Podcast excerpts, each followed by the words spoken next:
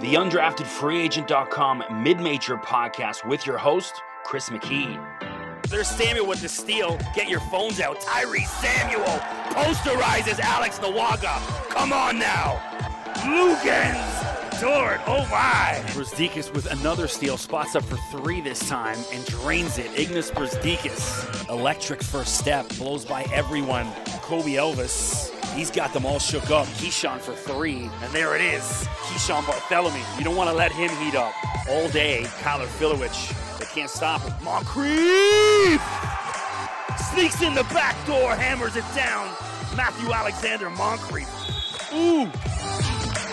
Welcome to the undraftedfreeagent.com mid-major podcast. I'm your host, Chris McKee, with the final four edition of the podcast. We're getting down to it here. Couple great Elite Eight games we saw during the week, but want to start with the preview of the number one Gonzaga Bulldogs versus the number 11 UCLA Bruins.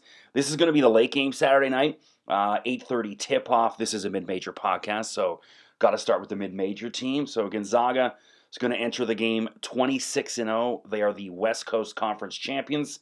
UCLA 21 and 9 out of the Pac 12. So Gonzaga got here by hammering USC on Tuesday 85 66 behind an incredible performance by Jalen Suggs with 18 points, 10 rebounds, and 8 assists, so just two assists away from a triple double. Drew Timme was dominant with 23 points, Corey Kispert with 18, and uh, just a fantastic game. This game was over literally two minutes into the game. It was about what 17 5 or something like that. Um, I was at work doing my traffic reporting job. As mentioned, you know, one of the other pods, I work for a couple radio stations here in Toronto, reporting on traffic as well as doing play by play and for CBC TV and TSN radio. But uh, yeah, I was at work, so I had the game on with the sound down. So just kind of watching what was going on and just literally looked over two or three minutes in the game went this is over now keep in mind i did hammer usc on the money line i thought you know eh, let me know how that worked out i'll tell you how it worked out it was a, it was a tough evening in the mckee household but um yeah, I mean, unbelievable. I just can't believe how quick the Zags are. Now, one of the things that Mark Few did, normally he's got a pretty good rotation, uses a lot of his bench. He got away from that. He had the five starters, so Andrew Nembhard, uh, obviously Timme, Kispert, uh, Suggs, and Joel Ayayi. All of them played 30 plus minutes in the game. Aaron Cook had a couple minutes off the bench, as well as Watson, I think, played about 10 minutes, but really just stuck with his five starters essentially for the entire game until about, I probably about 45 seconds left in the game when he put all the kids on, emptied the bench, and, and gave everyone a run. But I mean, this season has been unbelievable for Gonzaga. Anyone who's listened to this podcast know that literally a week into the season, I said Gonzaga is going to go undefeated and win the national championship. Now, I was a little weary as we headed down the stretch, just the competition they played in the West Coast Conference. You know, we've all heard the expression iron sharpens iron. And Gonzaga playing Pepperdine, Portland, and Loyola Marymount isn't exactly iron sharpening iron. And that concerned me a great deal because they were starting to look a little lethargic, a little uninspired, getting into the later part of the West Coast Conference schedule. Now, if you go back to the first two weeks of the season when they were running over Kansas in the opener, Auburn, Iowa, Virginia, just destroying all these teams. And then you thought that's when I thought, oh, oh my gosh, this is one of the best teams I've ever seen in my life. And I still do believe that. I mean, you know, for those of you just kind of getting on the Gonzaga train this season anyway, I mean, that was on full display against USC as they just completely destroyed them and ran over them. Keep in mind, USC has two NBA players. The Mobley brothers will both play in the NBA. Evan will be a lottery pick, and Isaiah will eventually find his way there. But that's the that's the kind of teams Gonzaga is just absolutely destroying. I mean, they. I mean, you got to think UCLA's magical run is going to end here with Gonzaga. But um, here's some post game comments from Gonzaga head coach Mark Few after the win over USC. Oh man, just uh, just an awesome, awesome feeling to uh, be able to fight our way back to another uh, Final Four. Guys came out and just played with just tremendous energy and, and toughness and and uh, you know on both ends of the floor. You know, I really thought we got after him uh, defensively, and and I haven't seen the stats yet, but fought hopefully to an even battle on the boards against all that great size. Uh, but then we played great pace on the offensive end. The first half, we got all the way through it with uh, just one turnover, which I thought was huge. And when we're doing that, that means we're, we're, we're really, really good on that end, too. So uh, couldn't be happier. Happier for the players, obviously, the staff, uh, gosh, the Gonzaga community, uh, Spokane, everything to just get all the way back here to another Final Four. It's pretty cool. Now, one of the strange things about this game for those watching is, you know, a couple minutes into the game, one of the referees just collapsed, just fell over backwards on his own, and it was it was pretty scary for a few minutes. And um, yeah, I, I, was super concerned. You, I, there was a moment there where I thought, well, maybe this game gets abandoned because, uh, you know, mention I do play by play. So a couple years ago, I was doing Durham College versus Centennial College. These are two Toronto area colleges doing the play by play, and something similar happened. The ref just collapsed behind the play, and thankfully, the Durham College physio staff acted lightning quick. They performed CPR and they literally saved the man's life. He had a heart attack, found out later on, and was in danger of dying on the court. And the physio staff from Durham College saved his life. And I saw, you know, about a year or so later, they ended up you know, honoring the physio guy and gave him like the key to the city and an award and whatever and arranged a meeting with him and the ref and his family and he thanked him you know for saving his life. It was a really beautiful moment but being a part of it it was really scary. And I, you can imagine as well how scary that was for the Gonzaga players and the USC players. You know it's one of those things you just don't even think of because you're so focused on the game and all of a sudden oh someone may have died on the court.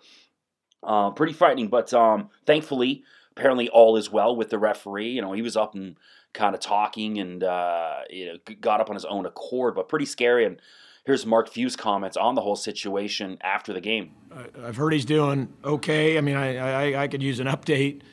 Uh, he's a great official, great person, and uh, I mean, I was just shocked and scared uh, for him, and and then uh, uh, but I was able to stick my head in there a little bit and, and see that he was talking incoherent and tried to say a quick prayer for him and just uh, wished him the best. And then, uh, you know, just told the guys we needed to keep doing what we were doing prior to that. And I think they did a good job, not only after that pause, but, you know, at halftime to, to keep it on him. Uh, and, and to just stay to keep that intensity, I thought that was the key to the whole game for us. We also have some comments from the best player in college basketball, Jalen Suggs, and this is a guy that I watched play two games the first week of the season and declared him the best player in college basketball. Uh, he's the best guard I've seen in over a decade. He's an exceptional athlete, uh, explosive. Um, he can take over a game at will if he wants to, but you know he actually kind of is more focused on getting his teammates involved. You can go back to a couple podcasts earlier. I had my buddy Wes Brown on. Wes is a, uh, an NBA scout. He's been involved with a number of teams. Also, is pretty active scouting all the Canadian players, and uh, is responsible for landing scholarships for dozens upon dozens of Canadian players across the United States. But I had Wes on a couple pods, and he gave me a great scouting breakdown of Jalen Suggs from an NBA scout's perspective. Go back and listen to that. But that's one of the things Wes talked about. Is it's not about how good Jalen could be; it's how good he makes everyone around him. And you're starting to see that now. I mean, this guy is out of this world good. He reminds me, his game is very similar to what Jason Kidd was. He's able to pass the ball 20, 30 yards up the court. I think he's a more explosive offensive player than Jason Kidd was. But as far as passing and getting everyone involved, that's the level of talent this guy is.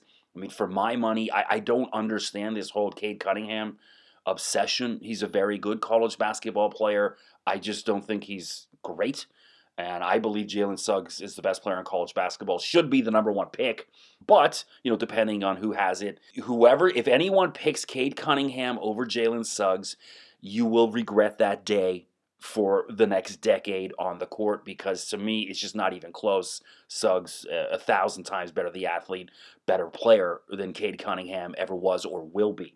But, anyways, so here's some comments from Suggs after the win over USC. It's been challenging, um, you know, but this group of guys here have made it uh, made it a lot easier, um, you know, and us being away from family, you know, for a majority of the year and not really getting uh, to see them or have fans at our games, you know, until the last couple uh, games of the regular season. So uh, it's been really challenging, but I mean, through it all, I think we we've done a great job in staying together and our team chemistry, you know, and, and our brotherhood uh, has really helped, you know, help pass the time and you know uh, make it all a lot easier. And just getting to this point is extremely special. you know, we're gonna celebrate it, but we got two more, uh, you know, that we need to get done, and we're taking them one game at a time. So Gonzaga will face UCLA Saturday night, who got here by beating Michigan 51-49 in the Elite Eight. This is another game I hammered Michigan on this one and lost. uh, for anyone who's listened to the you know the betting picks and that, which I will give, of course, in today's pod. But um, I went one for three in the Elite Eight, but I was six for eight uh, in the Sweet 16. So uh, you know, hopefully I'm going to get right back on track here for the final four and give some pretty good predictions. I feel confidence in these ones that I will give. But UCLA 51 49 over Michigan. It was an ugly game. It was one of Michigan's worst performances of the season. Uh, Johnny Juzang with 28 points for UCLA. Tyger Campbell with 11 points for the Bruins as well. Again, it was just kind of a scrappy, ugly kind of game. And you know, Mick Cronin, he talked about that in some of the post game comments, which I'll get to shortly. But um, I, I, just think Mick Cronin has done an absolutely outstanding job with UCLA. You know, they had a couple guys go down injured early in the season, and he's managed to keep the ship on track and, and everything on course and you know getting better as the season progressed and here they are in the damn final four. Now i would imagine even the biggest of ucla fan wouldn't have predicted this kind of success this season but you know that's the thing with ucla i mean it's one of the greatest programs in the history of the sport and they always kind of just every six seven eight years find themselves in this position because they are ucla Anyways, here's some post game comments by Mick Cronin after the win over Michigan this week. First of all, I'd like to congratulate Coach Howard and Michigan on an unbelievable season. Um, obviously, they got great kids, great coaching staff, tremendous program. All the best to them. And again, congrats on their season. As far as us guys, uh, you know, it was a Big Ten Battle Royal game. Nobody could find an offensive rhythm. That's that was just a credit to the defenses. Um, you know, it's just an unbelievably physical game. You know, it's hard hard to get uh, bodies off of bodies. Obviously, for us, you know, we rode Johnny as hard as we as hard as we could with his scoring. Jules Bernard, uh, not 100% tonight. Uh, you saw him limp. If anybody noticed him limping in the last game towards the end of the game.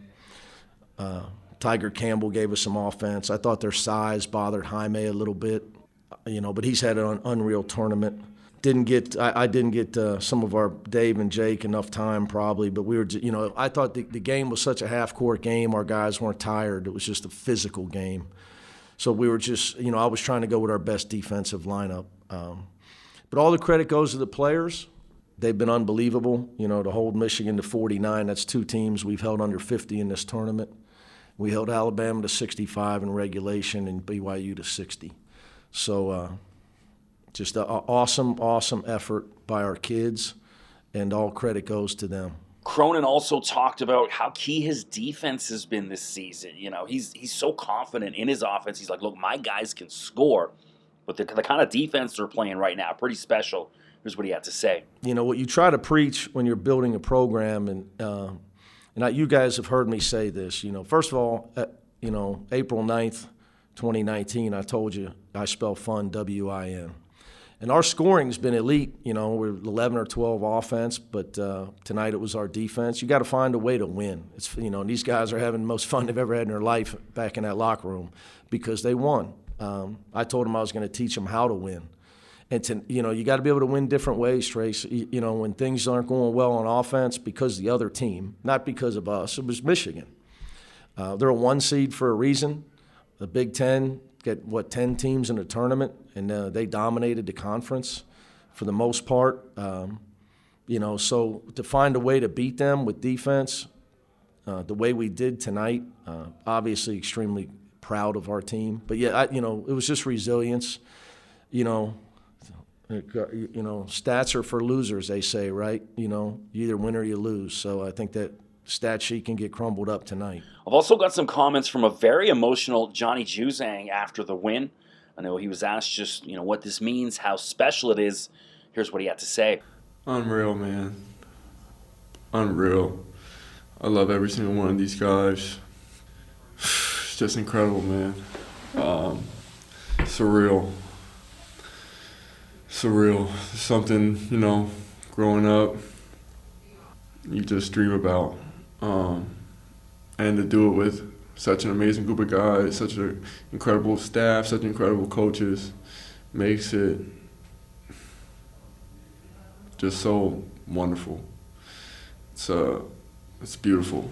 It's beautiful sharing this moment with, you know, your brothers, and just great, great people. So incredible. So let's take a look at some of the analytics of this, you know, with Gonzaga versus UCLA and deciding how we're going to lay the money on the bets. But Gonzaga, the number one offense in the country. Nobody scores more points to them. They average 91.6 points per game, which is, I mean, unbelievable. It's a college basketball team, not an NBA team.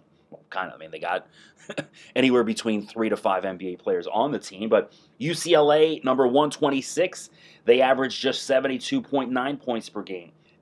Defensively, Gonzaga at number 96 in the country, UCLA 120. Gonzaga field goals, number one in the country.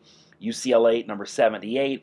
Gonzaga also, I mean, it is beautiful basketball to watch. Number two in assists in the country. They really move the ball around well. UCLA 150. The line is Gonzaga minus 14 and I am going to hammer the Zags. I, you know, kind of they made me a whole bunch of money all throughout the season. I, I was riding the train very early, and then I started to lose a little faith going down the stretch. But I'm back on the bandwagon 100%. Gonzaga is going to absolutely destroy UCLA. They won't be able to hang. You, you wonder, okay, how many NBA guys does UCLA have? Okay, maybe Juzang. He's playing his way into a possible opportunity to play in the league. I still think he needs plenty more time in college, but you watch, he'll make the mistake of declaring and going. And uh, I, I'd be shocked if he was drafted anywhere near the first round. Kid's a nice player. He's got a lot of work to do, though. But I just can't see anyone other than Juzang being capable of remotely hanging with Gonzaga. I think they run over UCLA comfortably. So go Gonzaga minus 14. And actually, the first game that's going to take place on Saturday is going to be Baylor, who's the number one seed, versus number two seed Houston. That's going to tip off around 5:15 or so. But this is a mid-major podcast, so I'm going to start with the mid-major teams. But Baylor will enter this game 25 and two. They're the Big 12 champs. Houston 28 and three, the American Athletic Conference champion. Baylor got here by beating Arkansas 81-72, led by 22 points from MaCio Teague. Jared Butler with 14 points, and Davion Mitchell with 12. Davion also, I mean, just absolutely outstanding defensively. He's the best defensive guard I've seen. Now, you know, I've talked about this. I did the play-by-play for Luguentz Dort High School up at Athlete Institute, Orangeville Prep here in the Toronto area, and Luguentz now with the Oklahoma City Thunder and played his college ball for Arizona State, and he's widely regarded as one of the better defensive guards in the NBA right now. I think Davion Mitchell is twice twice as good as Luguentz Dort. And I lo- I know Lou. Lou's my guy. You know, I've I said I did his play-by-play. You know, I've interviewed Lou a number of times. I was the one that was a part of his college announcement and doing a video when he announced he was committing to Arizona State. It was my video that was posted of him commi- explaining why he went to Arizona State that went viral. You can go find it on YouTube. I put it on my Twitter and stuff as well. But I know Lou. I respect Lou. I love him, man. Great kid. Davion Mitchell is twice the player Luguentz Dort is, and Luguentz is an NBA player and a pretty good one. So, um, yeah, I mean, it, just really impressive performance. Uh, I watched the entire game. Pretty good game, back and forth. Arkansas had moments to get in this, but I just think, you know, the guard play of Baylor just too good. They've got too many guys. There's no let up. So when one guy takes five minutes to go gets a breather, the other guy's just as good or better. So it's this constant attack. The pressure really suffocates other teams, and you saw that there. So one of the things I, I wanted to mention as well, I talked about this in last week or the week before's podcast about uh, you know how special this is that Baylor is actually in this position because if you go back to 2003 we talked about you know the murder uh, that happened at Baylor and Carlton Dotson the Baylor player who shot and murdered his teammate Patrick Dennehy um, and it's a horribly tragic situation. And so, one of the things I did this week, I went and watched. There's a documentary called Disgraced, and it's all about you know what happened and the scandal at Baylor and about Dotson murdering his teammate Dennehy, and as well as about the head coach Dave Bliss, and it's I you know I don't want to give away the whole plot of it, but if you're a basketball fan or even into you know crime and mystery, whatever, it's a great documentary. You can find it. I think it's just Showtime documentary, but you can find it online for free. I did, but you know this is one of the things I didn't wasn't even really aware of until now about Dave Bliss, the Baylor head coach. And uh, you know I try not to swear on this podcast, but what a human pile of excrement this man was. I don't want to get too into it. You got to go watch the documentary, but what a what a disgraceful culture they set for themselves at Baylor, and this is all you know behind the head coach. But yeah, go check out the documentary "Disgraced" if you can. And I will tell you that for the first time in my life, I wrote a letter to a convicted murderer this week. I wrote a letter to Carlton Dotson, um, who is serving time is a, who is serving a 35 year prison sentence in a penitentiary in Texas. And I actually wrote him a letter. Um, I called the prison to see if inmates are capable of being interviewed. They said no, unless you're a lawyer or family member, no phone conversations. But they said, well, you can write him if you want. So I actually did write a letter to Carlton Dotson. I want to get his thoughts on, you know, what's happening with Baylor right now. Um, the shadow he cast over the program. I I don't anticipate he will respond to me. I'm kind of only hoping that, well, obviously he's got a little bit of time on his hands and maybe will. But I didn't get into anything to do with the case because he obviously won't respond to me with that. I just asked him about Baylor basketball, his thoughts on Baylor basketball. Has he been able to watch any games? Has he watched the tournament? Anything? His thoughts on Baylor's success and you know maybe his actions and you know leading to this cloud over Baylor. So we'll see if I get a response from a convicted murderer. But just a whole weird experience. I you know I've talked about this. I worked in the music business for 20 years. I was an agent for some of the biggest rappers um, in the business. You know, Grammy winning artists, Grammy nominated, whatever. And so there's a couple guys I know. I, I was Royce da Five Nines agent, who was Grammy nominated this year. I was Royce's agent for well, probably 12 to 14 years, somewhere in that range. And Royce was incarcerated uh, for DUI. He got, I think, a five year sentence, but served about two or whatever. But I used to write Royce letters in jail. Um, just to try and keep his spirits up while he was in there. We corresponded a few times, and so I kind of learned the process of how you go about getting hold of these people and, and where and how to write and what you can include in envelopes and stuff like that. So I tried it again, so I'll I'll keep you updated. I would imagine it's going to take some time for just the letter to even get there, but um, we'll see what he has to say. But here's head coach Scott Drew with his comments following the win over Arkansas. Well, first and foremost, uh, I want to congratulate Arkansas on a tremendous year, and Coach Musselman's a, a great coach and has done a great job with that team. Uh, second, uh, uh our players uh, for um, accomplishing something that hadn't been accomplished since 1950 and uh, getting us back to a Final Four. And then for all the Baylor fans that have stayed with us uh, in the in the lean years, uh, uh Mac and Linda and their their staffs that support us so generously, and then uh, um, uh, our staff. I'm blessed with the, the best coaching staff in the country. So very happy for everyone to, to have this opportunity to celebrate. Been to two Elite Eights before and seen Duke celebrate and then win a national championship. Kentucky celebrate, win a national championship, and it's nice that these guys were able able to celebrate, especially after last year uh, when we were on the verge of having the first number one seed in school's history and not having a chance uh, to compete in the NCAA tournament. And as uh, Obim, who was on our team last year and is a GA now, said, uh, Freddie and uh, Devonte, a piece of that net's coming to you and some more comments from Scott Drew on just how special this Final Four run has been for Baylor University. Well, I was worried I was going to be able to stay up this late, but uh, uh, anyway, uh, just uh, uh, pure joy, excitement. Obviously uh, tired because it's late and it was an emotional game. But again, seeing our guys having a chance to cut down a net and celebrate doesn't get much better than that come March.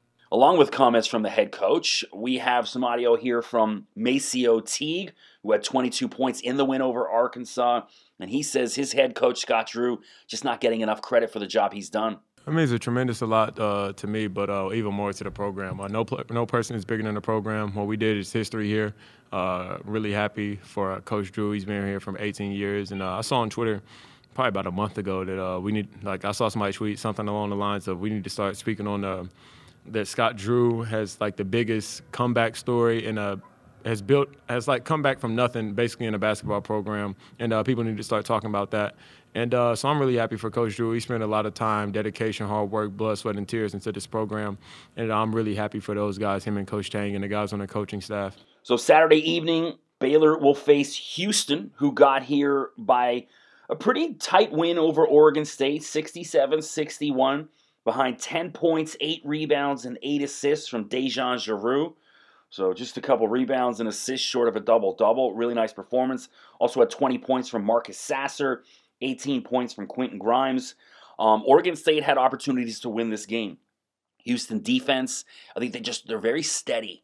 Um, it's a very balanced attack. You know, it's not really just the one guy that comes at you. They got five or six guys that can beat you in a couple different ways. They can score. They also play suffocating defense. It's uh, it's a pretty impressive team. This team 100% capable of beating Baylor, 100% capable of giving Gonzaga a really good game and possibly beating them um, if the Zags can have an off night. So, Houston, a legitimate shot to win a national championship here. And here's some comments from head coach Kelvin Sampson after the win over Oregon State. Well, first of all, I'd like to uh, congratulate uh, Wayne Tinkle and the uh, Oregon State Beavers for a uh, tremendous year what they did the last um, few weeks, beating Colorado, Oregon, UCLA, Tennessee, Oklahoma State, Loyola Marymount. I'm sorry, Loyola Chicago. Uh, my fault. Um, those are good teams. Those teams beat good teams. That, that, that, proves how good they are. Hats off to Wayne, a great guy.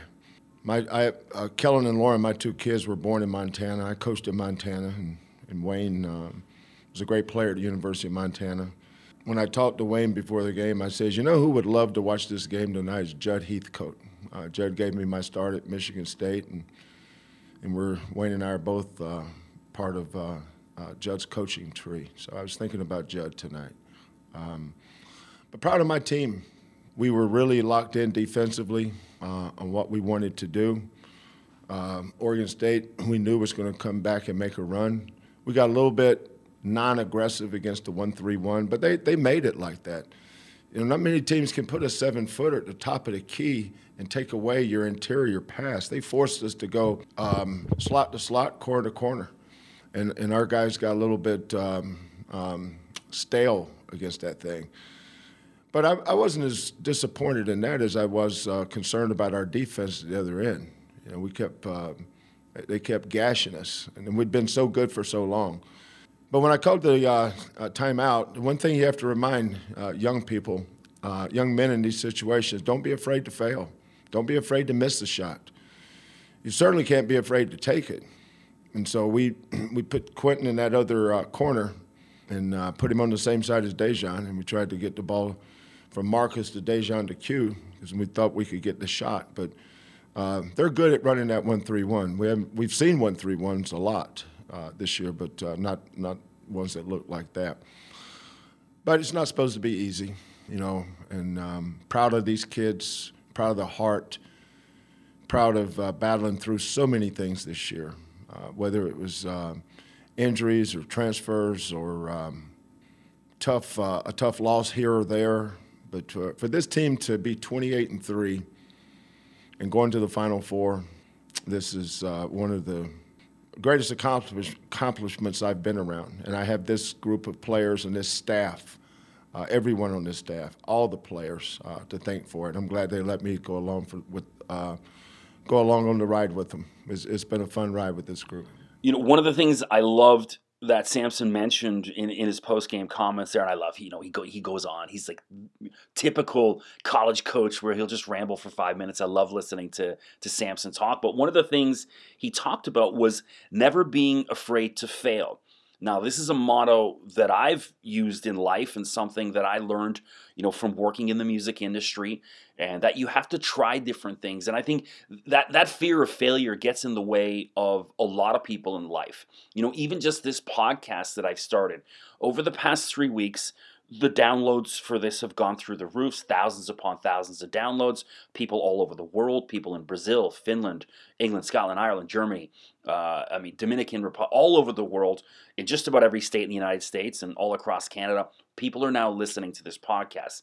Well, if you go back and listen to the first 20 episodes of this podcast, it sucks. It's terrible. I know that. I was fully aware of that while doing that, but I don't have that fear of failure. I understand that in order to get good at something, you have to try it. It's got to get better. I'm not saying this podcast is the Jim Rome show or the Colin Cowherd show, two guys that I love and respect and admire. I'm not saying this, this podcast is that, but it's certainly better than it was during the first 10, 15, 20 episodes I have. And a lot of people don't, you know, you see this from friends and family. They kind of look at you like, oh, you're crazy. What are you doing? You're doing a stupid podcast. And it's like, no, no, I know what I'm doing. I'm working through the process. Okay, you don't get to you don't get to the final four without taking shots in a gym. You know, in an empty gym with no one around, or or you know, at a schoolyard where no one's there. You got to put that work in. And I learned this in the music business. You know, I failed so many times, but also succeeded quite a bit. And you have to be okay with failure. And I love that message that Sampson is delivering to his kids. And I, I urge this to all of you out there. If you have a passion, if there's something you want to do, don't be afraid to fail 10, 15, 20 times at it because that's what it takes to get good at something. So, I you know, hey, I'm starting to believe in Houston more. They certainly have an opportunity to win the national championship, and uh, they're they're definitely going to give them a game. Anyway, here's some comments from DeJon Jarreau. He's been one of the best players for Houston all season long. Just you know, the relief of you know all the hard work we've put in to you know get to this point, and you know just being counted out and doubted. Um, you know, just to kind of prove the prove the world that we belong here.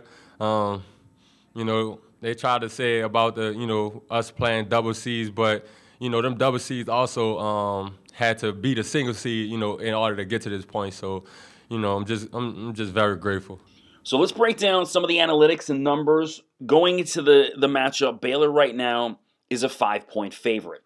So Baylor offensively, the number six team in the country. Houston, number 55.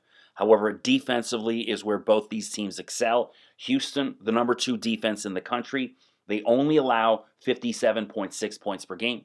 Loyola Chicago is the number one defense. Baylor, not too shabby themselves, number 52 in the country. They allow 65.5 points per game. Baylor has the edge in field goals. They're number 18 in the country. Houston, 192. Rebounds, Houston has the edge. They're seventh in the country, while Baylor 140. But Baylor, number 15 in assists, which means they move the ball around very well. And Houston 104. So not great, but not too bad. But um, I'm just taking a look at the line here. I mean, I think Baylor wins this game. However, I think it's a two or three point game. So I'm going to take Houston and the plus five in this one, but I think Baylor gets through and we finally get that matchup of Gonzaga versus Baylor. We were robbed of this earlier in the season due to that game being canceled. They are clearly the two best teams in the country, have been all season, and I'm starting to think we're going to get the opportunity to see that dream matchup. So, to recap, take Houston plus five, take Gonzaga minus 14. I think they're going to run over UCLA pretty comfortably. So, this is mostly a mid major podcast. That was a goal of this to kind of give a voice to. Uh, you know some of the smaller college teams and and you know highlight some of the really good players I see out there. So over the course of the summer, I will dive more back into the mid-major content and line up a whole bunch of coaches and players and stuff like that. But a couple news, some transfer news this week that I wanted to mention. So two of my favorite mid-major players, and anyone who has listened to this pod know that I love these guys. So Toledo's Marreon Jackson has announced he's put his name in the transfer portal. He's a senior uh, he was the MAC Player of the Year. This guy is as good a guard as you will see in the country. Uh, I, I, love his game so much. Average about 18 and change a game, uh, eight rebounds, I think five assists. Man, this dude can play. He can shoot the three. He makes everyone around him better. And now he's going to transfer. And so uh, I seen Jeff Goodman tweet out. You know, he's heard from a number of high major teams: West Virginia, LSU, a whole bunch of teams. I think West Virginia would be the perfect fit for Marreon Jackson because he's just one of those dudes who's like tough as nails, but can really can really shoot. So whoever gets him, uh, watch out, man. That dude can play, and one of my favorite guards in the country. So I'll keep you updated on that. And I think I'm going to do a transfer special once the Final Four is over, and you know March Madness is over. Obviously, we got all summer to that, but I definitely will do some transfer specials and who are some of the major players that have you know moving on to different teams because there's a whole whack of them Another guy that I love this season, and for people that have listened to the pod, David Jenkins Jr. from UNLV. He's announced he's transferring. So Jenkins started his career at South Dakota State under TJ Otzelberger, who then, when TJ got the UNLV job, Jenkins transferred to be with him, and now TJ has just got the Iowa State job. So I'm wondering, I mean, does he transfer again to follow Otzelberger to Iowa State, I don't know. I've heard some things that they had a bit of a falling out this year. Either way, this guy, I think Jenkins was about 15, 16 points a game. he's a really nice player. I don't know what kind of success he'd have in a major conference. I think he'd just be a good guard. So I, think the Mountain West is kind of where he fits best. But either way, he's looking for other opportunities. Um, and I'll keep you updated on that. Also, just saw today some news from Oral Roberts. Their head coach, Paul Mills, has just signed a new contract. You know, he was being mentioned in some of these other job openings out there and possibly moving on from Oral Roberts. But if you listen to, to Mills talk, I mean, he's super religious. I just don't know if that, I mean, he's done an outstanding job at Oral Roberts. I just don't know if that kind of whole, you know, over the top religious vibe is going to work at a Big Ten team or an SEC team. And I think he just suits well with Oral Roberts. So thankfully, he's decided to stay, and uh, we'll stick it out there for the next little bit. So thanks for listening. As usual, always appreciate. I mean, like I said, the downloads going through the roof. Please drop me a line on Twitter at Mr. McKee. Uh, check out undraftedfreeagent.com. We post some. I've been focusing more on the podcast and as, as far as content on the website because I know I got all summer to catch up on that, but please check out some of the stuff on the website. Let me know what's good. And I got to get this pod edited together and go sit in a pub because I'm in the Toronto area. It's just been announced that the entire province of Ontario is being forced into a 28 day lockdown, which I've had it. You know, we're over a year into this crap. It's fiction. I'm not buying it.